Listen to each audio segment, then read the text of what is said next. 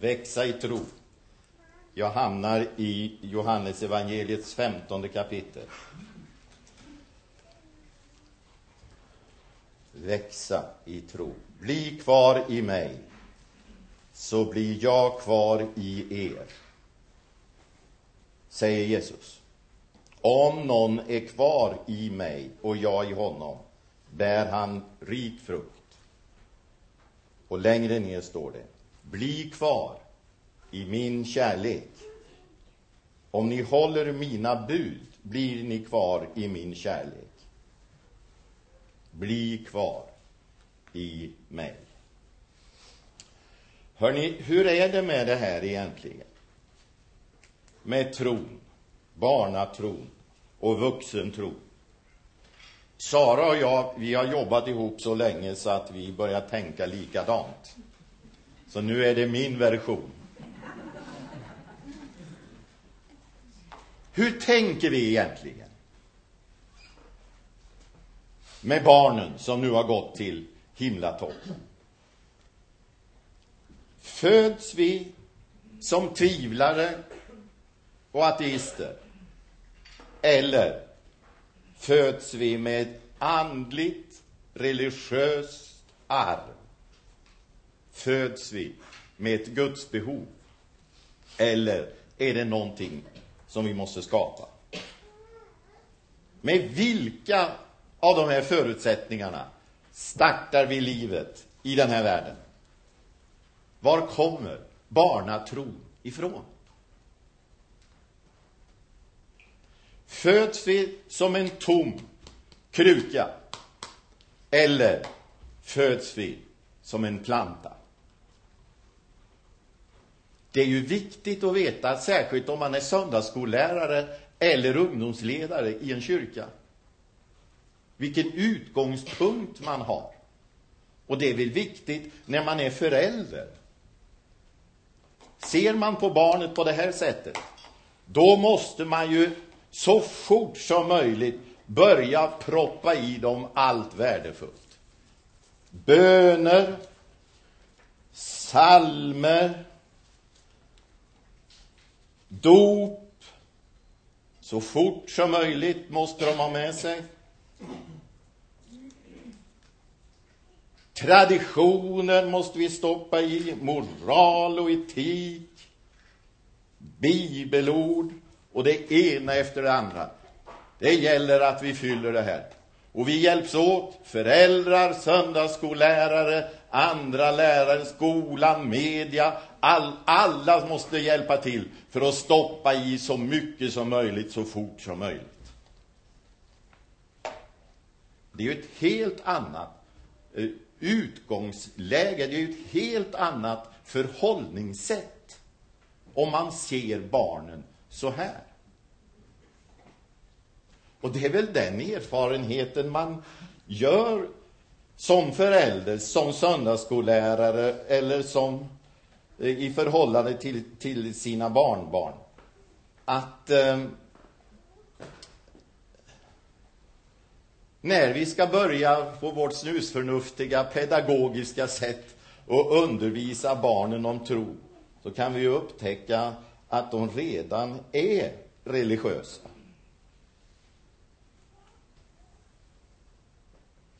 Mamma, när dör man? Ja, det, det gör man när man blir gammal. Är morfar gammal? Ja, men inte så gammal. Men han dör snart då. Nej, inte än. Men mamma, då kommer han ju till himlen.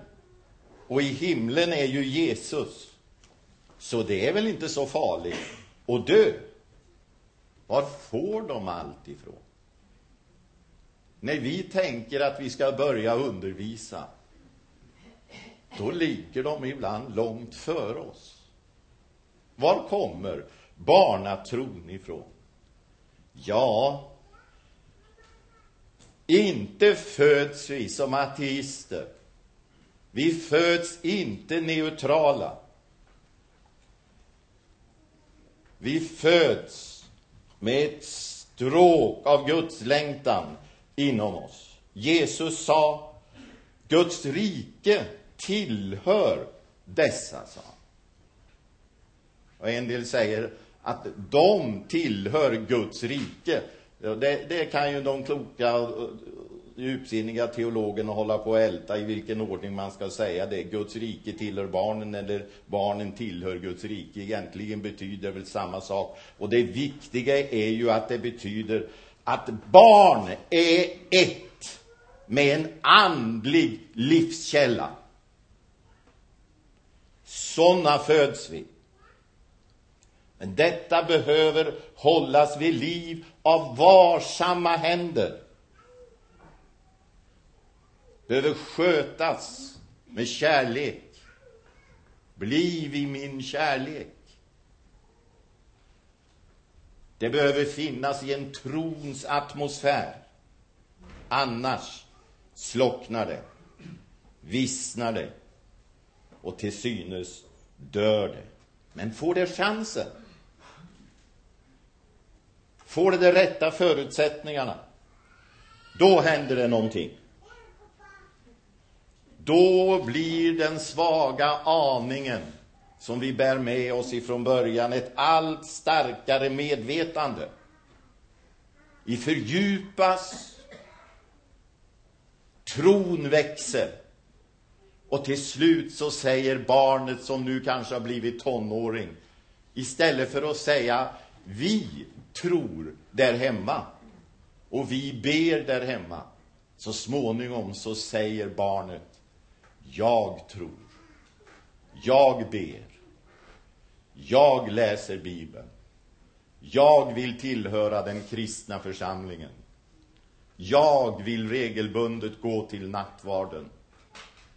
Då har det blivit ett medvetande som har djupnat i den människan. Om förutsättningarna fanns. Finns inte de, då stannar det där. Nu är det ju så att eh, allt liv har en rytm. Hon sa ju till mig när jag började bli medveten om att jag själv hade en tro. Nu ska du bekänna färg, sa de när man åkte hem ifrån sitt första tonårsläger. Nu ska du bekänna färg. Stick inte under stol med att du är kristen. Den här har bekänt sin färg. Men den kan man ju göra så med. Då blir det lite tristare. Men den dör inte. Den dog inte. För att jag klippte till. Det överlever den. Därför att här, här finns ett liv under ytan. Så de påfrestningarna klarar. Du, ibland så känner man liksom att det, det sprudlar om det kristna livet. Det är som man nästan är ett med vårens under där ute och man tycker att själva livet och glädjen har, det har flyttat innanför kavajen och innanför revbenen. Och vi ser på varann och vi talar om härliga kristna, färgstarka, sprakande vittnesbörd och sånger. Ja, visst. Sen är det något som klipper till ibland. Och det är inte samma härlighet över ditt och mitt andliga liv. Det bär inte den frukt eller den blomningens som vi hade ambition att göra. Men för den skull behöver det inte dö om man lever under ytan. Det här, det klarar sig om jag så gör på det här viset. Andra maj nästa år, när jag kommer hit och tittar utanför mitt expeditionsfönster där jag ska sätta tillbaka den här.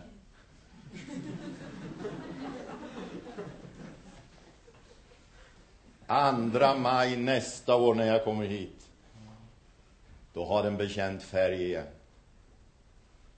För det finns ett liv under ytan.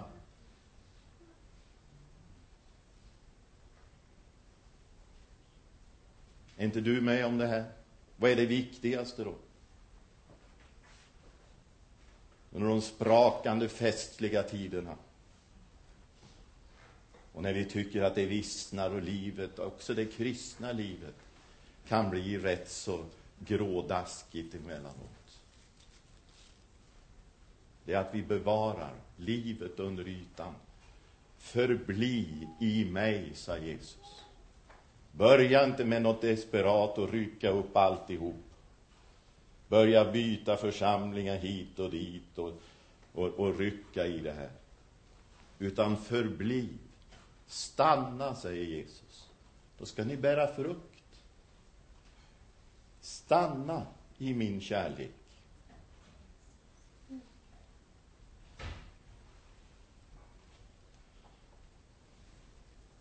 Vi fick några frågor när vi skulle ordineras till pastorer. Vi fick avge några löften, bland annat om tystnaden i bikten. Men sen fick vi en fråga som jag nästan hukade för.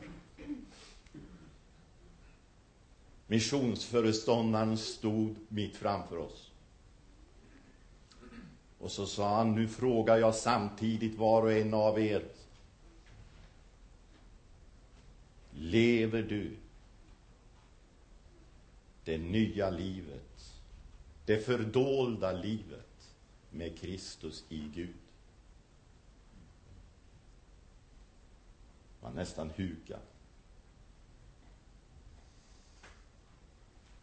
Det var huvudfrågan innan ordinationen. Lever du det fördolda livet med Kristus i Gud.